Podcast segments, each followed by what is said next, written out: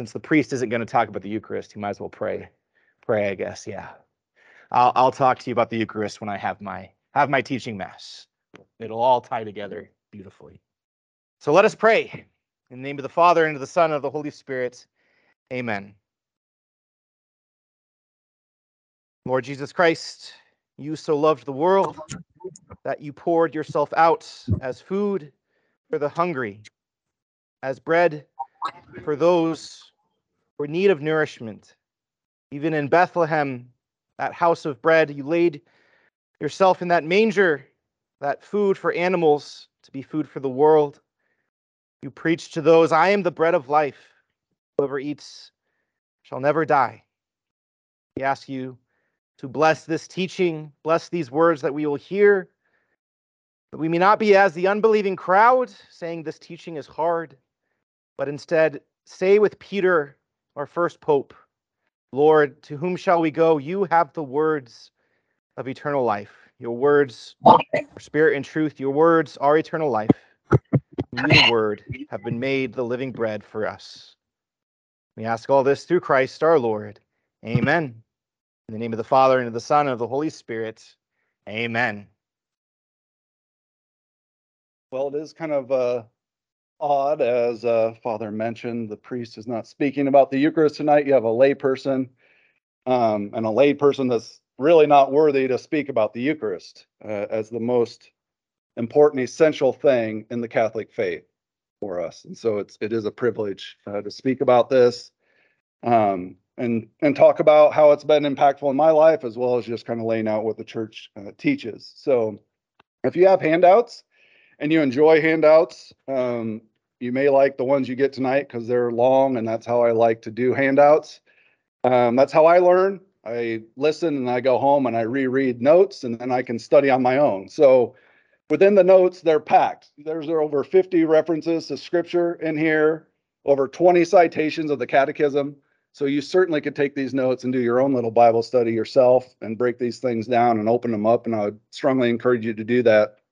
And just uh, to set the stage a little bit, um, I have a strong passion for Scripture.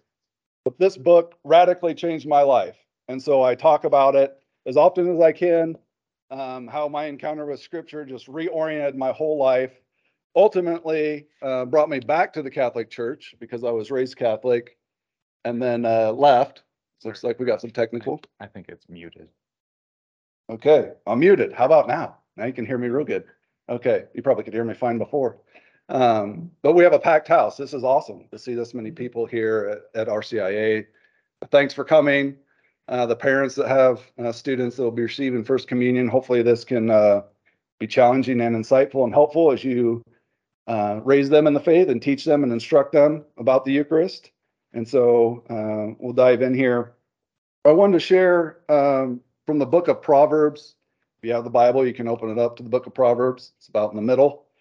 And chapter two has been a very meaningful passage for me and very impactful. Uh, maybe one of the first things that really stirred me to really study Scripture.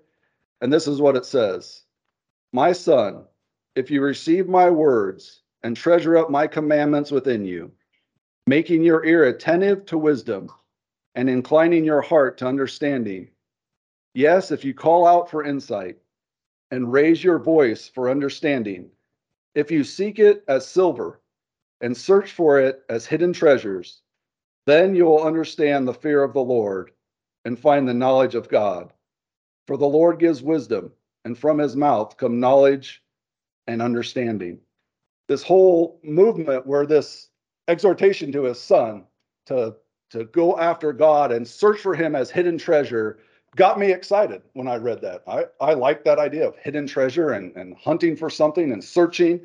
And this book is something that you can do that in. You can mine out all kinds of treasure within this book and learn all kinds of amazing things about our God. Um, maybe you feel like you understand the Eucharist tonight, have a good idea of it, or maybe uh, what could someone really tell me about it that I haven't heard before?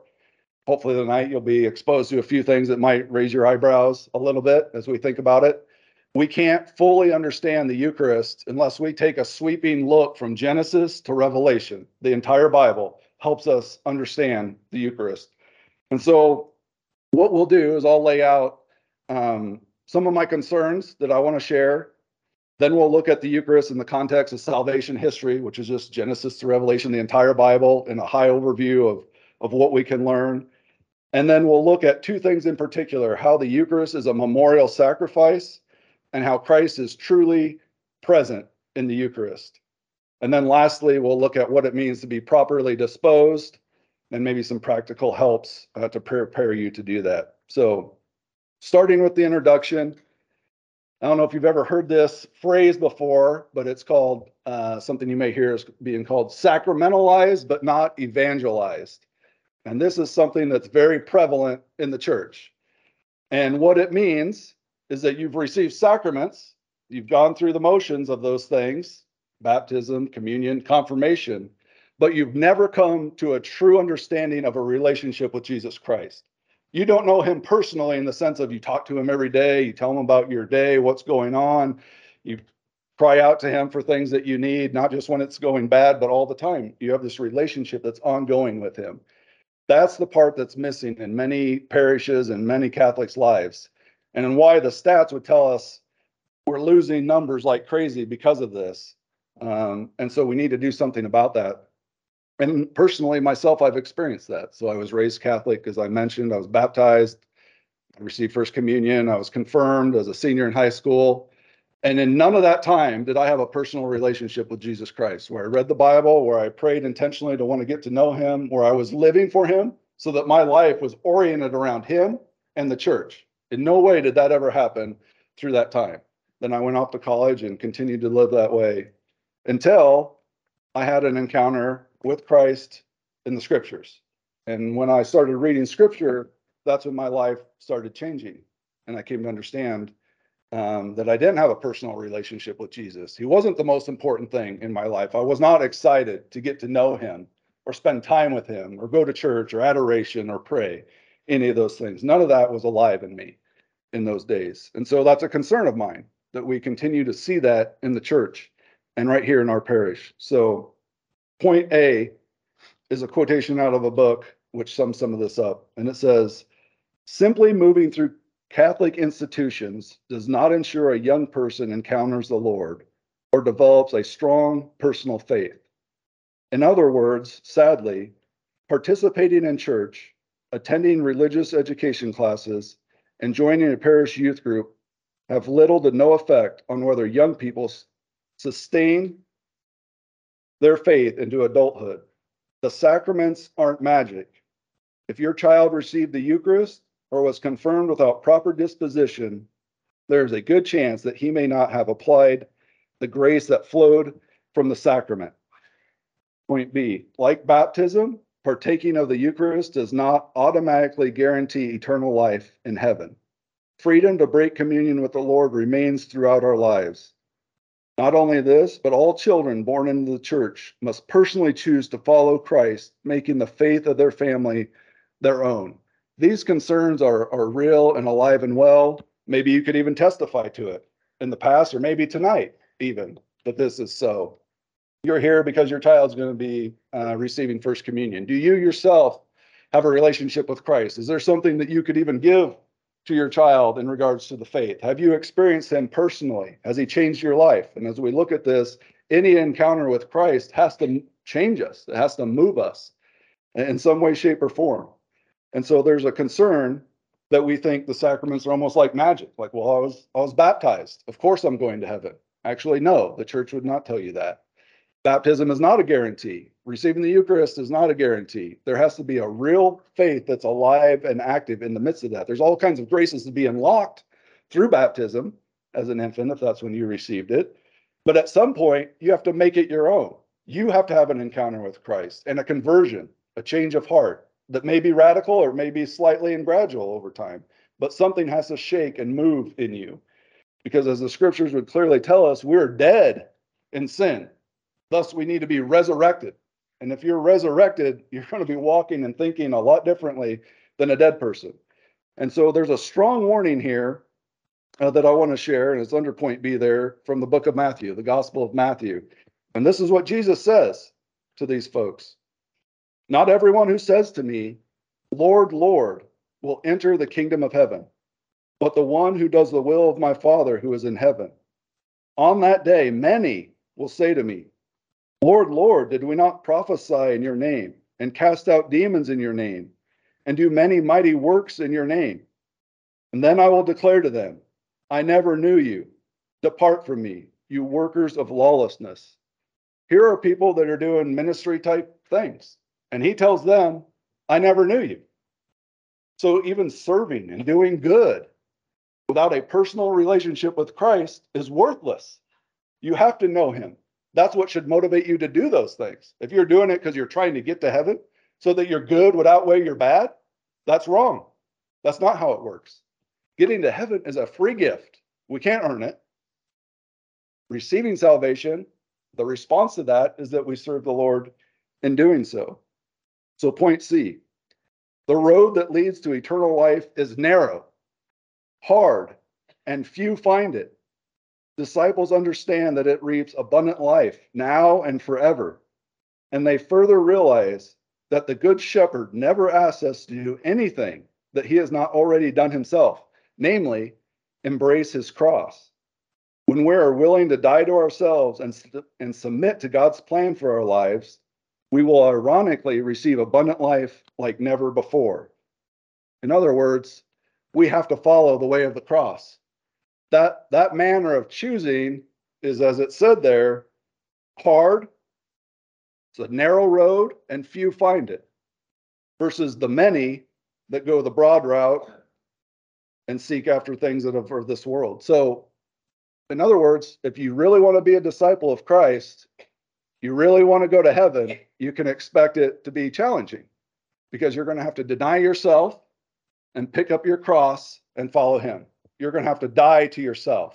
You're going to want to choose his way of life. And in doing so, you're going to receive an abundant life, freedoms that you've never experienced before, joy that you cannot get any other way, a peace that surpasses understanding. But the only way to get to that is actually to choose to die to yourself, to embrace the cross and pick up your own and follow in his footsteps, which are not always pleasant. And he warns us clearly about those things. And so he even tells us to to weigh out the cost, you know, really think about it. Do you really want to follow him? Do you really want to walk in his ways? Or do you just want to kind of go through the motions, go to church, check in, check out, try to do some good things and think that you're going to go to heaven and then get there in the end? And he says, I never knew you. Depart from me. Those things should grab our attention, should concern us a little bit and make us think. It should slow us down and ask some questions that we'll look at here in a little while. So to get to the Eucharist, um, and Father jumped into some of my time, so we'll see how I can make it up. Uh, we need to really understand salvation. So that's point one here, understanding salvation, that it's about rescue and restore, and putting this into the, the context of, of what we need to understand so that we can really appreciate the Eucharist when we get to it, understand what it is that we're approaching um, at Mass. So point A, the Word became flesh for us in order to save us by reconciling us with God, who loved us and sent his Son to, the, to be the expiation for our sins. The Father has sent his Son as the Savior of the world, and he was revealed to take away sins. Sick, our nature demanded to be healed. Fallen, to be raised up. Dead, to rise again. We had lost the possession of the good. It was necessary for it to be given back to us. Closed in darkness, it was necessary to bring us the light. Captives, we awaited a Savior. Prisoners, help. Slaves, a liberator. Are these things minor or insignificant? Did they not move God to descend to human nature and visit it? Since humanity was so was in so miserable and unhappy a state, this was our condition. Sick and in need of healing. Have you come to the terms with that, that you're that sick, that you need healing from the sin, the disease of sin that leads to death? So the Scripture tells the wages of sin is death. Did you know that's why death exists? That's why it is a thing. It's because of sin. Sin leads to death. We need to be rescued from that. Sin causes us to be a slave anyone who sins is a slave of sin. So we need this liberator. We need this one that's going to heal us and liberate us and rescue us. And of course, we know that's Jesus, but how is that impacting us and changing our life and our thinking? How's it reorienting us in some way, shape, or form? Jesus came to restore paradise. He came to bring back Eden and the garden and what they had in the beginning. Jesus came to restore paradise, to do what the first Adam failed to do, to give us all the opportunity to partake of eternal life. Salvation is about restoring all God's creational purposes. So it's not just about man, it's actually about man and the land. So if you'd actually look up that passage from Romans chapter eight, it talks about how the earth groans and longs for redemption, just like humans would. Everything needs to be restored and reconciled. And that's the beauty of Genesis to Revelation and God's plan through his story to reconcile all those things and bring back Eden, to restore uh, man's rightful place in the way he is to be. So salvation is a process that begins when a first, when a person first becomes a Christian through repentance, faith, and baptism. The process of ongoing conversion continues through the rest of one's life and culminates at the last judgment at the end of time. Now, that order would be more for an adult or someone that's uh, older, maybe not raised Catholic or baptized as an infant. If it was, it'd be the flip way around that. It'd be baptism first, then repentance, and faith. But all three of those have to come about in a life. So as I spoke about, if you were baptized as an infant, at what time then have you repented of your sins? At what time have you exercised true saving faith and realized that being baptized wasn't magic? The sacraments aren't magic. That isn't a golden ticket to heaven. You actually have to have faith. You actually have to repent of your sin, acknowledge that I've greatly sinned and offended God. Thus, he died on the cross for those sins. Have I repented of that? Have I told him I'm sorry? Have you told him that you love him? Any of these things. Those are all signs of life that you've actually have real faith. And you're not just going through the motions of something. You're not sacramentalized only, but evangelized. Point C, the human heart is heavy and hardened. God must give man a new heart. Conversion is first of all a work of the grace of God who makes our hearts return to him. Restore us to thyself, O Lord, that we may be restored. Give us the strength to begin anew. It is in discovering the greatness of God's love that our heart is shaken by the horror and weight of sin and begins to fear offending God by sin and being separated from him. The human heart is converted by looking upon him whom our sins have pierced. Let us fix our eyes on Christ's blood and understand how precious it is to the Father. For poured out for our salvation, it has brought to the whole world the grace of repentance. Two things there. One, in the notes, as you see C C C and then a number like fourteen thirty-two, just to clarify what that is, that means the Catechism of the Catholic Church, and then it gives you the paragraph number. Every citation and everything that I'm reading from here comes right from the church's teaching. So none of this stuff is coming up from my own imagination or something I'm making up. I'm actually telling you what the church teaches about these things. It's calling you to these things, to conversion. It's saying that we have to get a new heart. Our heart is so corrupted that we need a new one. And granted, in baptism, that's what takes place. We're born again through baptism. We're washed. We're given eternal life. But then, as we've read, you can lose that. That has to be maintained. You have to become to repentance at some time and conversion. That child has to grow up and embrace this all as their own. You actually agree with what the church teaches and live it out. And so we have a challenge before us to realize these things. Point D, interior repentance is a radical reorientation of our whole life. Have you had a radical reorientation of your whole life because of an encounter with Jesus? At some point, that's strong language. A radical reorientation of our whole life, a return, a conversion to God with all our heart, an end of sin, a turning away from evil with repugnance toward the evil actions we have committed. Do you have that? Do you hate the sin that you do or have done? Are you repulsed? Do you get to confession regularly? Are you bothered by those things? Or you just say, well, I'm not too bad compared to Joe, you know, and the things he does. Is there anything in you that convicts you of sin? If not, that's a sign that we need healing and awakening. We need conversion. We need to be evangelized. We need to come to a personal relationship with Jesus Christ and rescued from that. Point E, faith is a gift of God, a supernatural virtue infused by him. Before this faith can be exercised, man must have the grace to move, to move and assist him. He must have the interior helps of the Holy Spirit, who moves the heart and converts it to God, who opens the eyes of the mind and makes it easy for all to accept and to believe the truth. It's very important that we understand this point. It's grace. It's a gift. You can't crank it up. God has to initiate to you. He has to give you the grace to respond and to believe. That's how dead we were. Dead. Like a dead man in a casket has to be miraculously raised up. God has to reach down and do that in each one of our lives. And if that hasn't happened, we're still dead. And we need to go, whoa, I, I think I might need to repent of my sins tonight. I might need to pray for the first time if I haven't, or I need to teach my children how to do that and understand that and grow in that. F, faith is a personal act, the free response of the human person to the invitation of God who reveals himself. But faith is not an isolated act. No one can believe alone, just as no one can live alone. You have not given yourself faith, as you have not given yourself life. The believer has received from others and should hand it on to others. Our love for Jesus and for our neighbor impels us to speak to others about our faith. Each believer is thus a link in the great chain of believers. I cannot believe without being carried by the faith of others.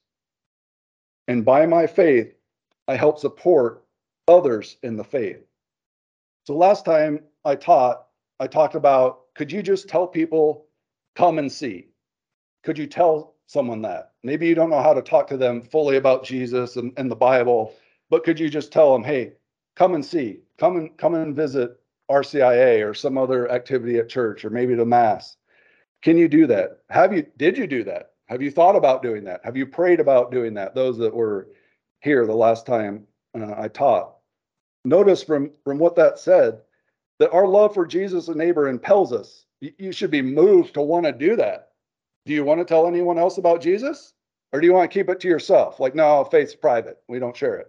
No, that's not what the church says. The church says we should go out and shout it from the rooftops. And you shouldn't be like, um, feel guilty about that. Like, oh man, I'm just getting beat over the head that I should go out and tell people about Jesus. No, actually, you should be stirred to do it yourself. If you're not stirred, you need to ask why. Why am I not stirred? Do I have a faith that's alive? If it was alive, it would be stirring, you know, even a tiny bit. Like, yeah, I want to do that, but I'm scared. Or yeah, I want to do that, but I don't know what to say. But if it's not stirring at all, are you alive? Have you come to know Jesus personally? Have you had that encounter and that conversion? Which leads us to one point one, critical questions. These are the questions that you should ask yourself. Have I had a life-changing encounter with Jesus Christ? Can you say in some way your life is different because of a personal encounter with him? And examples of these would be the woman at the well, the paralytic that was let down through the roof, the sick and demon-possessed. So anytime those people encountered Jesus, their life was radically different. Some of them were average Joes. Some of them were in serious need. But if you were a paralytic and you were healed, do you think you could keep that to yourself? Would you just be excited as all get out and bubbling over to tell everybody in the world, I could not walk yesterday and now I can sprint, you know, a hundred-yard dash? That's what I'm talking about. That's how you should feel. Do you feel like that? That you've been raised from the dead, that you've been healed like a paralytic, that you were demon-possessed and that was cast out, and now you have a right mind, and the joy you would feel and the peace. Has that happened to you? That's happened to me. That should happen to every one of us that's encountered Jesus Christ personally and truly and authentically. And so that's something to pray about if that's not happened. Have you come to believe that you are a sinner in need of forgiveness, deathly sick, and in desperate need of healing? Do you believe Jesus is fully God and fully man, who died for our sins and the sins of the world, who rose from the dead on the third day and ascended into heaven? Things that we just rattle off and repeat. Is it real? Do you really believe it? Has it changed you in any way? And here's the kickers. C, have you made a willful decision to follow Jesus Christ? Do you feel you have responded to a personal call and invitation to follow him? Can you say you have a personal relationship with Jesus and you could articulate it to others? Are you compelled to tell others, like the woman at the well and the healed? That, they just naturally go out and do those things. But it's important because this is the missing ingredient for those that have been sacramentalized and not evangelized, is they've never heard a personal call to follow Jesus Christ and responded to it, like intentionally. He's called me and I responded to it. Well, guess what?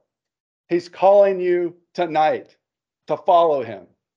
Tonight, if you've never made the decision to follow him, now's the time. You can intentionally choose it. You have to do that at some point in time to actually come into a personal relationship with him. I don't care if you're baptized and confirmed and the whole nine yards. If you've never heard the call and truly responded to it to follow him, you need to. And the grace will be given to you to do that. So I challenge you to do that tonight. Point two, we're going to look at the creation story, salvation history, very, very quickly, just to try to get us um, set up to better appreciate the Eucharist. And so this is exciting for me. And I know not everyone is a, a, um, a nerd that likes to read the Bible front to back and really study it like I do. And that's okay. Not everyone needs to do that. Um, but when you do, you mine out all this awesome stuff in there. And that's what I get the privilege to kind of talk about and share, because I am, uh, I do that. And then I get to share that stuff. So what's important to know is that this is a single book and it's one story. It actually holds all together from Genesis to Revelation. And I can prove that in a couple different ways. One is you read here in Genesis chapter one, in the beginning, God created the heavens and the earth. And then we read in Revelation, then I saw a new heaven and a new earth, for the first heaven and the first earth had passed away, and the sea was no more. You could also look at Isaiah sixty-five, which happens to be right in the middle of the Bible, says the exact same thing, prophesies that this is going to take place. So here we have creation in the beginning, new creation in the end. This book is held together by creation and new creation. And then there's all kinds of other themes that run Genesis to Revelation all the way through there. And we'll look at a few of those tonight. And here's what the Catechism says. All Scripture is but one book. See, I'm not making this stuff up. Church is teaching it. All Scripture is but one book, and that one book is Christ, because all divine Scripture speaks of Christ, and all divine Scripture is fulfilled in Christ. Both of those are important, as we'll talk more. Notice what Jesus says here in Luke chapter twenty-four. And this was on the road to Emmaus with the disciples after the crucifixion. They didn't have a clue who he was um, because his, his appearance was veiled to them. And he says to them, and beginning with Moses and all the prophets, he explained to them what was said in all the Scriptures concerning himself. He said to them, this is what I told you while I was still with you. Everything must be fulfilled what is written about me in the law of Moses, the prophets, and the Psalms. In other words, Jesus just starts unpacking the Old Testament for him, because we don't have a New Testament yet. He just he just rose from the dead. They're not they haven't written any of that yet. He's unpacking the Old Testament as how it all speaks of him. It all points to him. So if we're going to really understand Jesus, and in a sense, if we're really going to understand the Father, the Son, and the Holy Spirit, we have to better understand the Old Testament. We have to understand salvation history to really get our head more around some of these mysteries. Uh, point B, the church forcefully and specifically exhorts all the Christian faithful to learn the surpassing knowledge of Jesus Christ by frequent reading of the divine Scriptures. Ignorance of the Scriptures is ignorance of Christ. In other words, if, if we don't know the Bible in some way, shape, or form, we don't really know Jesus, because that's the way we can really get to know him, who he is and what he's done. Now, there's a lot of ways to do that. And there's a lot of depths that one could go to. You could stay at the surface level, and you could go all the way down to a depth that I can't even plumb myself. That would be like someone like Saint Thomas Aquinas, who uh, his mind was brilliant, and, and God gave him the abilities to really mine out things in ways that are uh, amazing. And so some of the things that you could think about are, how can I start getting into the Scriptures a little bit more than maybe just what I hear at Mass when I show up? And we get a lot of readings at Mass, and that's great. as noted here under point B. The church's daily lectionary readings will take you through the entire Bible in three years. So if you just followed the mass, daily mass readings every day, you'll get basically through the entire Bible in three years. That's what the lectionary moves us through. Now, granted, you're not reading every verse of every book, but you're getting the gist of all of it in three years. And the Catechism of the Catholic Church has hundreds of Scripture citations and references. And the Mass is saturated with Scripture. Everything we say and do is, is Scripture saturated. It is a mind-blowing. And I'm sure Father will get to some of that when he does his um, lesson on the Mass, and he does a teaching Mass. And some of the books um, that I reference in the end, and I have a little show and tell up here that folks could take a peek at us if they wanted to as well, that really helps see um, some of those things.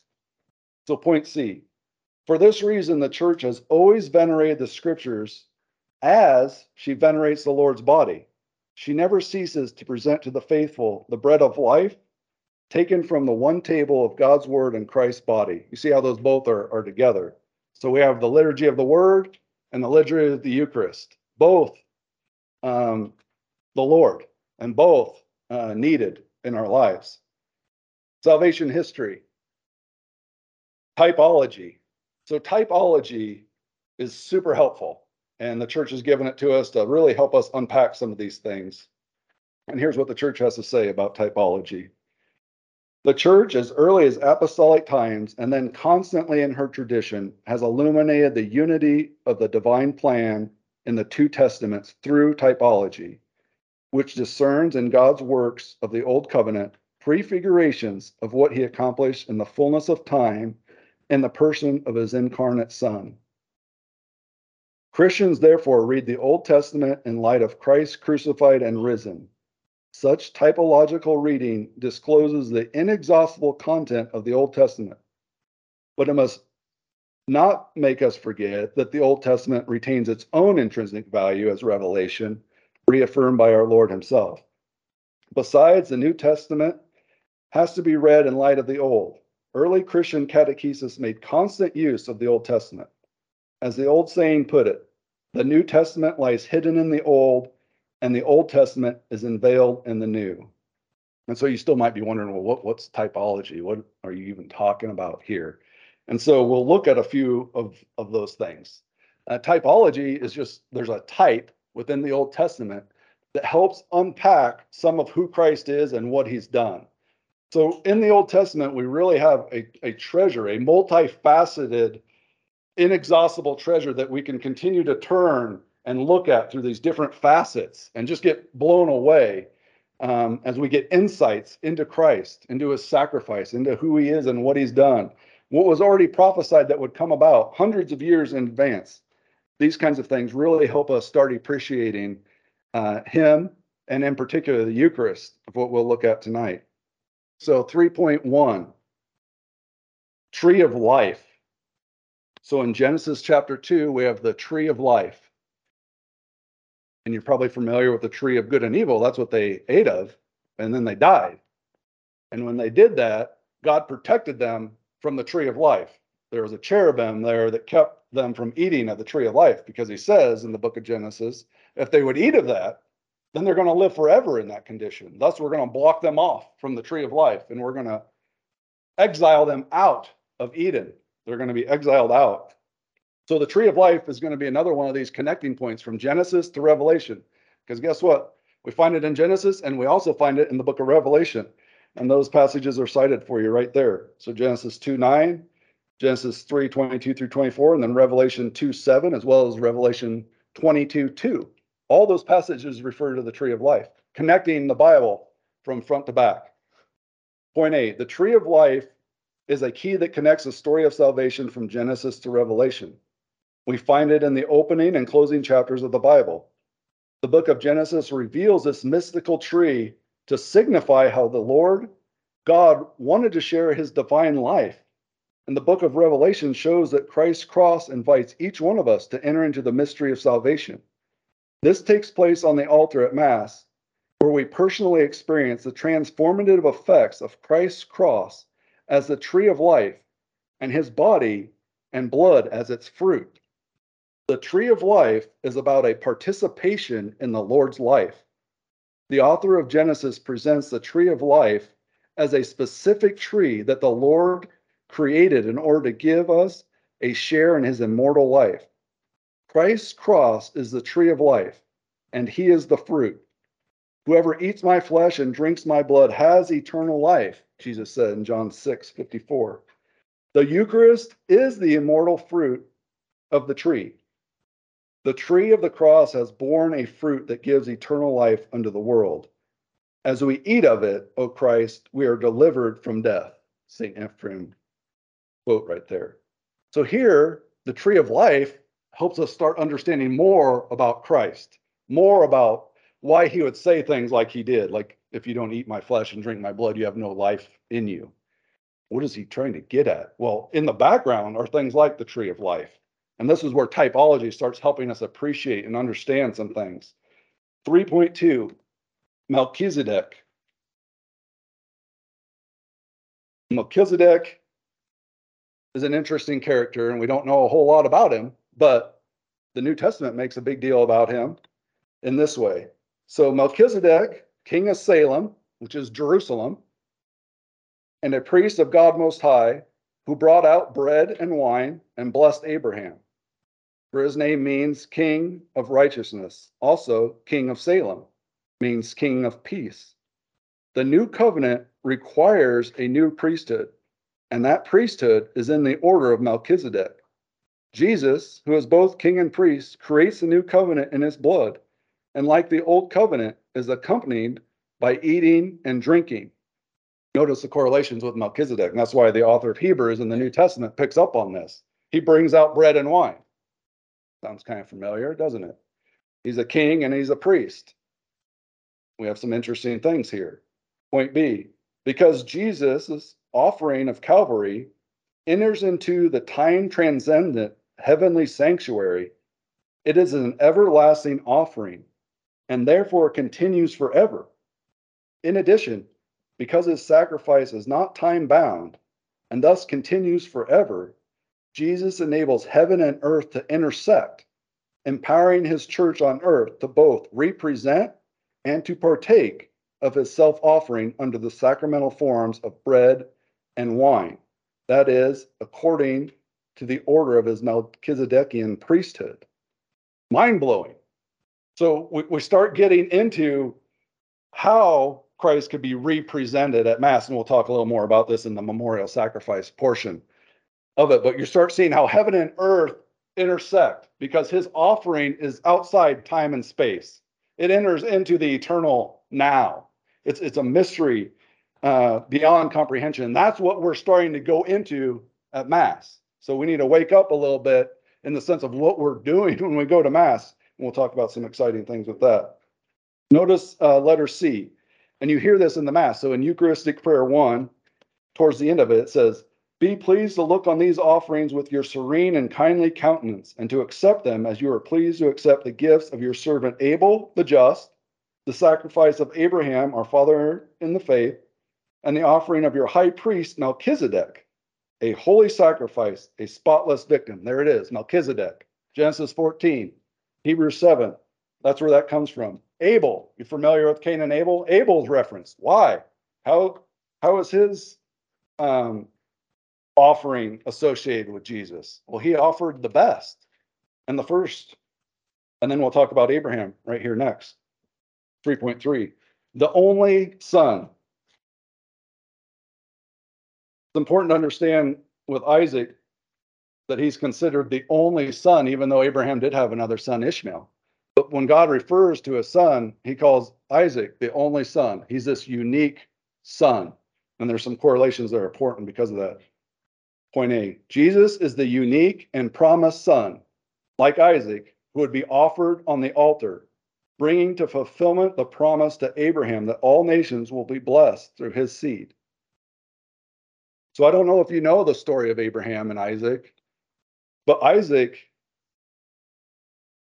was taken up on Mount Moriah by command of God that Abraham was to sacrifice Isaac on Mount Moriah.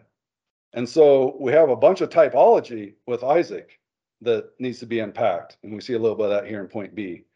The event surrounding Abraham's sacrifice prefigures Christ's sacrifice on Calvary. God the Father offers up his only beloved Son, Jesus, in Jerusalem, a city associated with Moriah, and the very place where Abraham offered up Isaac. Like Isaac, Jesus travels to this place on a donkey, and like Isaac, he carried the wood of the cross to Calvary. There, like Isaac, Jesus is willingly bound to the wood and offered as a sacrifice.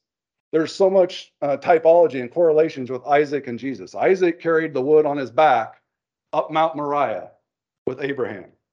And he asked his dad on the way up, what, you know, what's going to be the sacrifice? Because he knew they were going up there to sacrifice. And Abraham told him that the Lord would provide, even though the, Abraham knew he was going to be the sacrifice when we get up there. And then when they got up there, Isaac understood that he was going to be the sacrifice. And he was a he was not a little boy. He could have taken his dad. His dad was a real old man at that time. He could have he could have whipped him, no problem.